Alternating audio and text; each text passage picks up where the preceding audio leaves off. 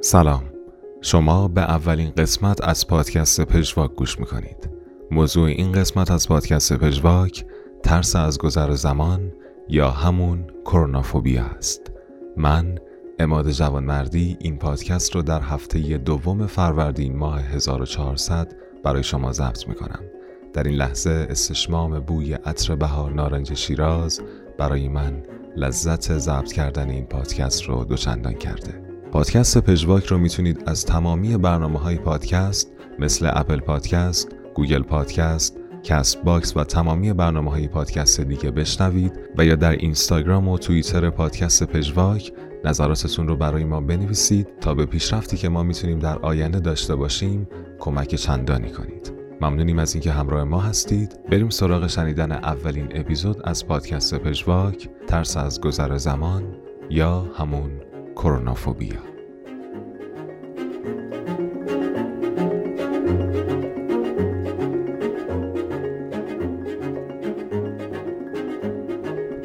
چیزی که باعث شد این موضوع رو انتخاب کنیم حال و هوای خودمون و اطرافیانمون دمدمای نوروز و نو شدن سال بود. البته تجربه اینجور احساسات رو زمانهای دیگه هم داشتیم. مثلا روز تولدمون و شاید اصلا دلیل اینکه تولدمون رو جشن می‌گیریم همینه که با جشن و سرور و کیک و کادو این غم مبهم و آزاردهنده رو فراموش کنیم. نگاه کردن به آلبوم عکس های قدیمی تصور پیری خودمون با دیدن افراد مسنتر و از این دست وقایع نمونه های دیگه از این حراس دلخراش هستند. اما یه نکته رو لازم همین الان بگم. از اونجایی که من روانشناس نیستم و اینجا هم یه پادکست تخصصی روانشناسی نیست پس قرار هم نیست ما صرفا به گفتن ریسک فاکتورها و علائم این ناهنجاری بسنده کنیم بلکه قرار در کنار این موارد این بار از یه موقعیت متفاوت ابعاد مختلف این موضوع رو بررسی کنیم تا به یه دید نسبتا کلی بهش دست پیدا کنیم. اصلا کرونافوبیا چیه؟ در کتاب کرونافوبیا به وقت هنر دهه 1960 اثر پاملا لی کرونافوبیا اینجوری تعریف میشه. تجربه از ناآرامی ها و استراب در رابطه با زمان. احساس اینکه رویدادها در اون بیش از حد سری در حال وقوع و گذشتن هستند و همین حس سری بودن وقوع باعث میشه اتفاقات معنای خودشون رو برای فرد از دست بدن و ارتباط فرد با جهان اطرافش دچار اختلال بشه. و همچنین حس ناخوشایند استراب رو تجربه کنه. اما خب علائم و نشانه های این اختلال استرابی میشه گفت که کرونافوبیا سه تا مشخصه اصلی داره که البته اختصاص به این اختلال استرابی هم نداره و توی بقیه فوبیا ها هم رایجه. یکی اینکه حمله پنیک یا حراس ناگهانی یا خوش شدن دهان ناتوانی در آرامش و از این دست علائم. توی موارد شدیدتر هم لرزش و تنگی نفس و تعریق هم مشاهده میشه و بینظمی و افزایش ضربان قلب به علائم اضافه میشه و توی موارد نادری هم اونقدر مشکل حاد میشه که فرد در ادا کردن کلمات هم ناتوان میشه.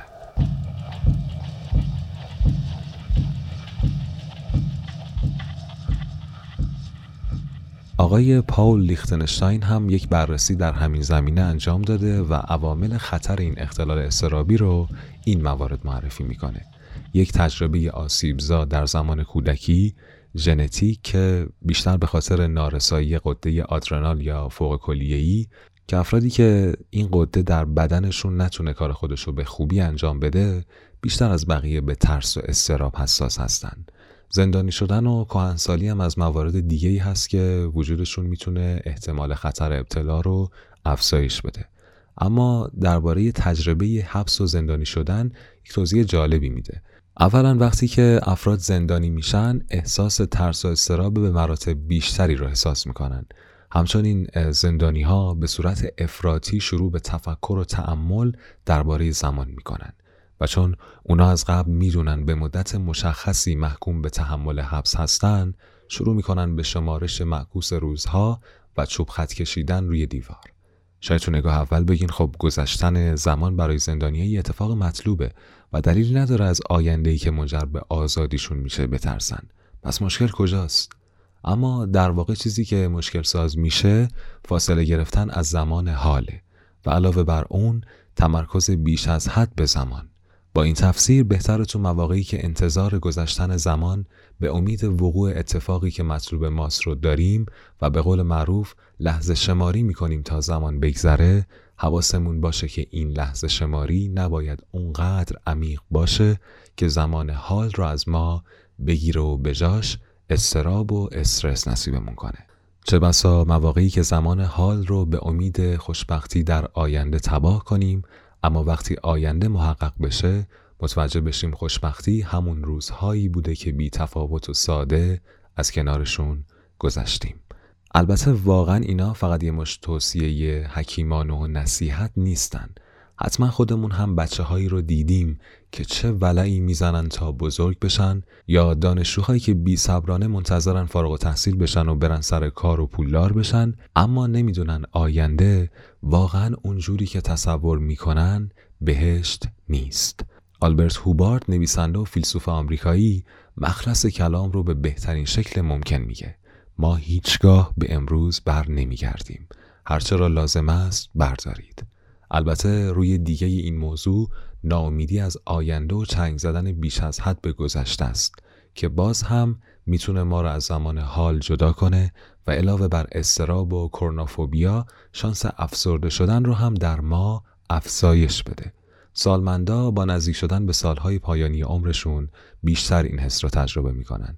از یه طرف ناتوانی های جسمیشون هر روز بیشتر میشه و دیگه کار چندان مهمی ازشون ساخته نیست و از طرف دیگه وقتی که بچه هاشون هم ترکشون می‌کنن با سندروم آشیانه خالی مواجه میشن و روز به روز ناامیدانه تر به انتظار مرگ میشینن و این به خودی خود ناراحت کننده است و شاید هم گریزی ازش نیست. اما بهترین توصیه به این افراد هم زندگی در زمان حاله وقتی یاد بگیریم قطره قطره زندگی با ارزش و هر لحظش ارزش زیستن داره تا آخرین قطره رو با اشتیاق میچشیم و وقتی هم تموم شد رضایتمون از عمر باعث میشه با اشتیاق مرگ رو در آغوش بکشیم. اینطوری چیزی باقی نمیمونه تا مرگ از ما بگیره. جز قلعه ویران.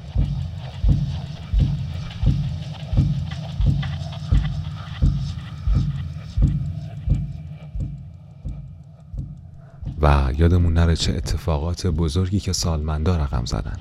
سال 2019 بود که یک فرد 97 ساله نوبل شیمی را تصاحب کرد جان گودیناف. سال قبلش هم نوبل فیزیک رو آرتور اشکین توی 96 سالگی گرفته بود و خب بیراه نبود که استیون هاکینگ می‌گفت زندگی هر چقدر هم که مشکل به نظر بیاد باز هم می‌تونید در کاری موفق بشید. شاید خیلی از ماها این اختلال رو به صورت بیمارگونه نداشته باشیم و فقط به صورت سطحی تجربهش کردیم. اما همین که تقریبا هممون یه جور همزاد پنداری تو تجربه استراب گذر زمان داریم نگران کننده است. واقعا چرا این روزا اینقدر از زمان حال فاصله گرفتیم؟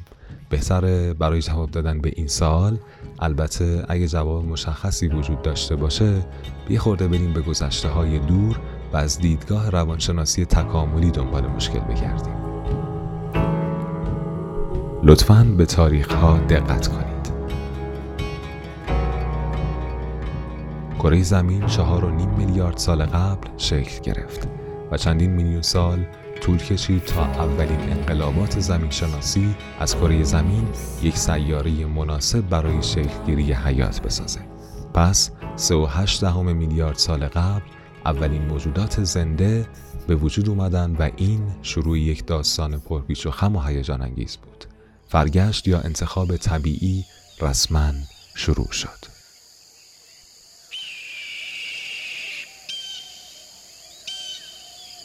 اما صبر کنید هنوز نوبت ما نشده حدود 6 میلیون سال پیش آخرین نیای مشترک ما و شامپانزه ها از درخت پایین اومد و مقدمات شکلگیری یک گونه متفاوت رو باعث شد.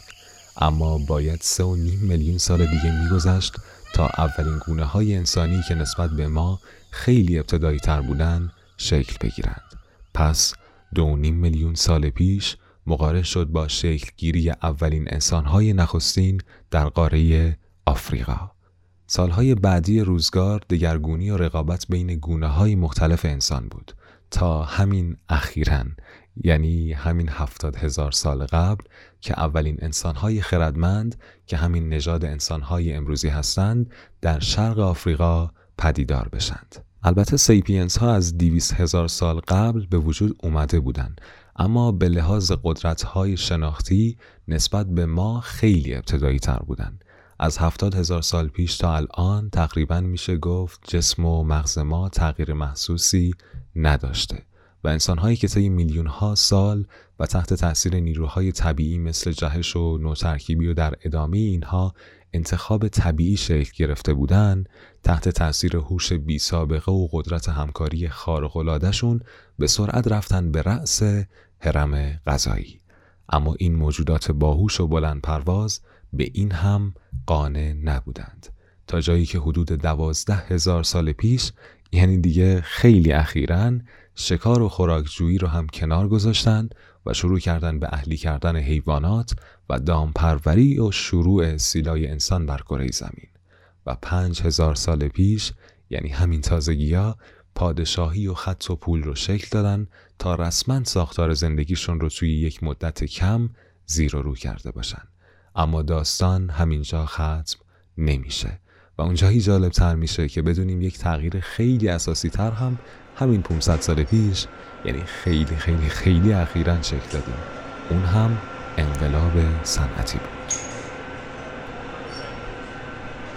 ساخت ماشین بخار و اولین اتومبیل ها و در ادامه صنعتی شدن و شکلگیری اولین خط تولیدها و اصطلاحاً فوردیسم.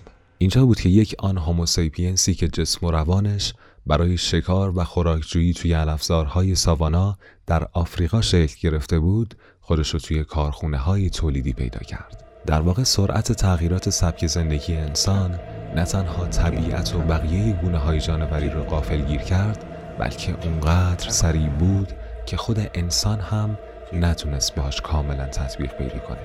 حالا ما بودیم و زندگی سریعی که لحظه مجال درنگ بهمون نمی‌داد. و برای تنظیم زمان حرکت قطارها و شیفت کاری کارگرها و از این دست فعالیت ها نیاز به استفاده فراگیر از یک دستگاه دیگه هم بود. ساعت. و اینجا بود که تیک و تاک این وسیله مرموز شد موسیقی متن همه لحظه های ما و استرس فراگیر دیر شدن دیر رسیدن دیر دیر. ببین بیاز پام ده خورندند خلق را ببین چگونه کردند. مدریای دلق را ببین چگونه بشکنند. جای شیش تلق را ببین چگونه پول می‌دهیم. نفت آب و برق را ببین احاطه کرده از عدد. فکر خلق را. مچاله شو به جوی آب شو روان عدد بده. زباله شو به گوشه ای غمین هزار ساله شو عدد بده. این قرار عاشقانه را عدد بده. شور و حال عارفانه را عدد بده. رو جهان بیکرانه را سند بزن. روی رود روی رود روی رود روی رود تشنگیت صد بزن.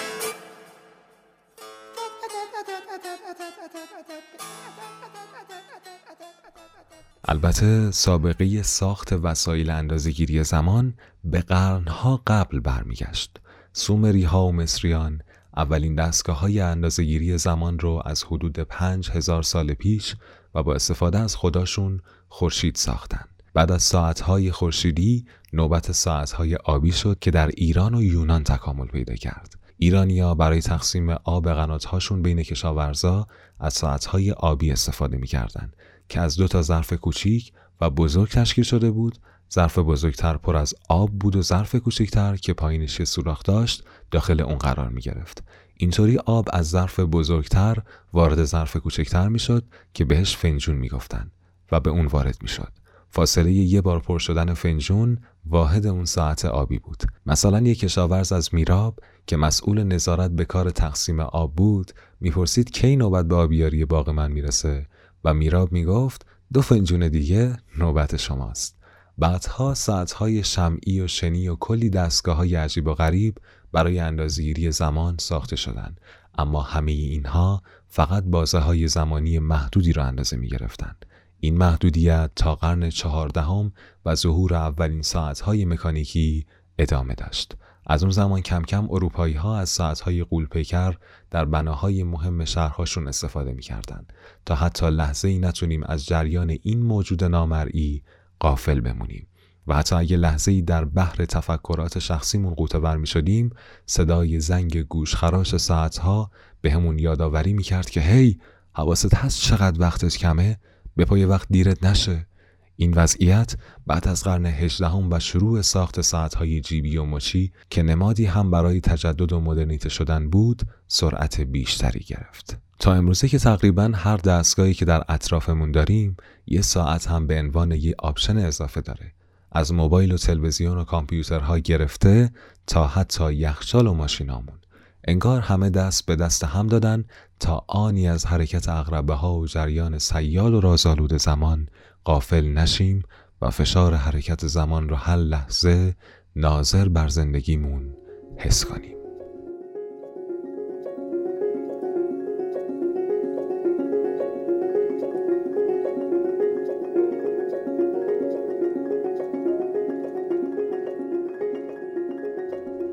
فروید پدر روانکاوی میگه تمدن جدالی علیه آزادی. و نیشه هم توی کتاب تبارشناسی اخلاق شبیه همینو میگه. انسان آزاد پیشا تمدنی از وحش بوم آزاد خودش تبعید میشه به حصار تنگ جامعه متمدن. جایی که غریزه ها و رانه های بنیادینش اجازه بروز ندارن و قرایزی که نتونن در بیرون ارضا بشن رو به سمت درون میارن. اون معتقده این آغاز شکلگیری روان در انسانه. مثالی هم که می‌زنه جالبه. یک ماهی از اقیانوسی تبعید شده به یک تنگ کوچک. به قول هایدگر احساس در خانه بودن ازش گرفته شده و حالا یک غریبه است در دنیایی که با اون بیگان است. البته هرچند مدرنیته و سریعتر شدن ریتم زندگی آینده حراسی بشر را هر لحظه بیشتر و بیشتر کرده. اما اگه فکر می‌کنید که این ترس موزی مخصوص سالیان اخیر و انسانهای زمان باستان هیچ وقت ترسی از آینده نداشتند باید بهتون بگم صبر کنید. چون احتمالاً باید توی عقیدتون تجدید نظر کنید. یکی از کهنترین داستانهای مکتوبی که از عصر باستان به دست ما رسیده و مربوط میشه به هزاری سوم پیش از میلاد یعنی همون زمانی که سومری ها تو سرزمین بین النهرین که الان توی کشور عراق واقع شده اولین پادشاهی ها رو بنیاد گذاشتند و پول و خط رو اختراع کردند یعنی آغاز تمدن و اتفاقا این افسانه هم حاصل همون پادشاهیه. داستان از این قراره که گیلگمش حاکم مقتدر و قدرتمند شهر اوروک وقتی انکیدو دوست صمیمیش میمیره گیلگمش بعد از مرگ هم دوستش رو تنها نمی‌ذاره و روزها بر بالین جسدش میشینه و مرگ دوستش رو نمیپذیره. تا روزی که کرمی از بینی انکیدو به بیرون میخزه. گیلگمش وحشت می‌کنه چون اولین بار مرگ رو اونقدر جدی درک می‌کنه و نمی‌خواسته بپذیره که خودش هم موجودی فانیه و روزی به ناچار باید بمیره. پس به دنبال راهی برای جاودانگی به جنگ انواع و اقسام موجودات میره. اما در مسیرش به چیزی نمی‌رسه و خسته و ناامید به شهرش برمیگرده. اما با این نگرش جدید که گریزی از مرگ نیست و خدایان زمانی که انسان را آفریدند مرگ رو هم همراهش خلق کردند. البته همین امروز هم تلاش هایی برای زیاد کردن عمر انسان و حتی رسیدن به نامیرایی وجود داره. نمونهش کمپانی Calico که توسط گوگل تأسیس شده و پروژه های نامیرایی و زیاد کردن عمر انسان رو بررسی می‌کنه. همینطور تلاش های بیوقفه مؤسسه تحقیقاتی SENS و دیگران برای انتقال ذهن انسان به کامپیوتر یا تعویز ارگان های فرسوده و از این دستکارا. هرچند که هنوز مشخص نیست چقدر این فعالیت ها امکان موفقیت دارند و صرفا یک بلند پروازی شبیه سینمای ژانر علمی تخیلی نیستند یا شبیه تلاش های بی نتیجه گیلگمش با این تفاصیل شاید سوالی که الان به ذهنمون می‌رسه این باشه که خب واقعا چاره کار چیه؟ طبیعتا وقتی نحوه رویارویی خودمون با هر پدیده ای رو تنظیم کنیم اول باید نسبت بهش شناخت نسبتا کافی داشته باشیم پس توی این مورد هم به نظر لازم اول به این سوال جواب بدیم که زمان چیه. هرچند که این سوال شاید خیلی واضح و بدیهی به نظر بیاد چون تقریبا از زمانی که جهان رو شناختیم با تفسیر گذشته و حال و آینده هم آشنا شدیم و تصور دنیایی بدون زمان برامون خیلی سخته. اما قول میدم اگه یه ذره عمیقتر نگاه کنیم متوجه میشیم همه چی اونقدرها هم واضح نیست. از نیوتن شروع کنیم که زمان رو یک عنصر ثابت و مطلق می‌دونست که جریانش تحت تاثیر ما تند یا کند نمیشه. اما انیشتین نظر دیگه ای داشت. به نظر اون اگه ما قادر باشیم با سرعتهای بالا حرکت کنیم زمان برامون کنتر میگذره نسبت به وقتی که ثابت باشیم. انیشتین زمان رو یه بعد جداگونه در نظر می‌گیره که مثل سه بعد فضا میمونه. و در واقع این بعد چهارم با ابعاد فضا مثل رشته های تنابی در هم پیچیدن و فضا زمان رو شکل دادن.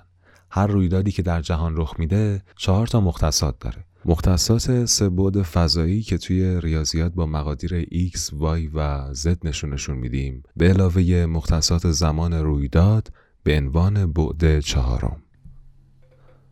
تا اپیزود بعدی بدرود. تا اپیزود بعدی بدرود. تا اپیزود بعدی بدرود.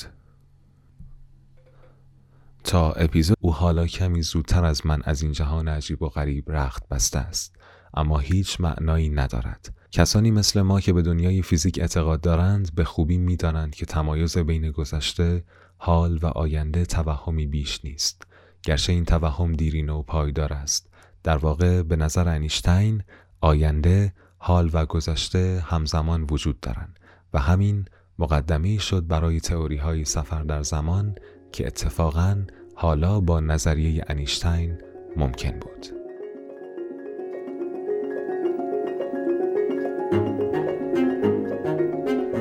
البته از وقتی که انیشتین تصور ما از زمان رو تغییر داد تا امروز جهان فیزیک نظریات دیگه هم درباره مفهوم چیستی زمان به خودش دیده.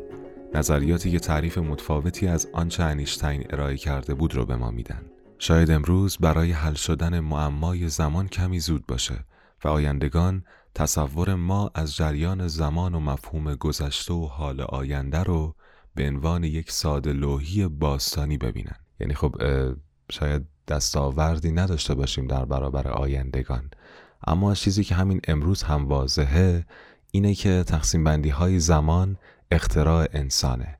یعنی ما برای راحت تر شدن کارها و برنامه ریزی آینده شروع کردیم به ابداع سال و ماه و هفته و اونقدر از این واحدهای ذهنی استفاده کردیم که فکر کردیم جهان هم با همین تقسیم بندی های من درآوردی ما کار می‌کنه.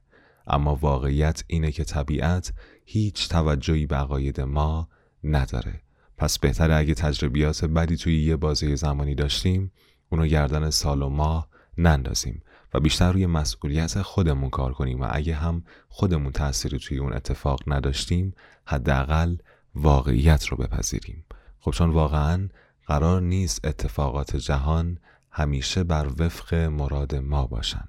بعضیا پا رو از این هم فراتر می‌ذارن و معتقدن که این خطکشی های قراردادی تأثیر خیلی زیادی روی سعادت یا بدبختی ما دارن.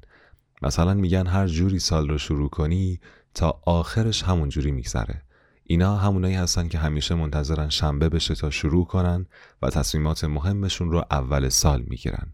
اما تجربه ثابت کرده که برنامه ریزی اگه واقع بینانه و بر اساس اراده و توانایی شخصیمون نباشه راه به جایی نمی‌بره.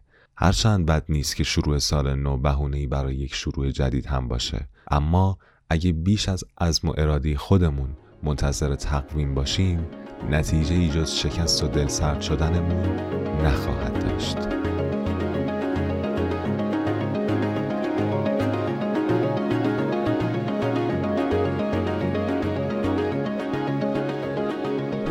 خب خیلی خیلی ممنونم از اینکه تا پایان پادکست همراه ما بودید. همینجا وقتشه که یک تشکر ویژه کنم از علی ابراهیمی عزیز که در نویسندگی و ایده پردازی این پادکست به من کمک شایانی کرده. علی جان ممنونم از تو. و خب خیلی خوشحال میشیم اگر که نظراتتون رو در برنامه های پادکست اینستاگرام و یا توییتر پادکست پژواک ببینیم و تلاشمون رو در جهت پیشرفت این پادکست مضاعف کنیم. ممنونیم از اینکه تا اینجا با ما همراه بودید. تا اپیزود بعدی بدرود.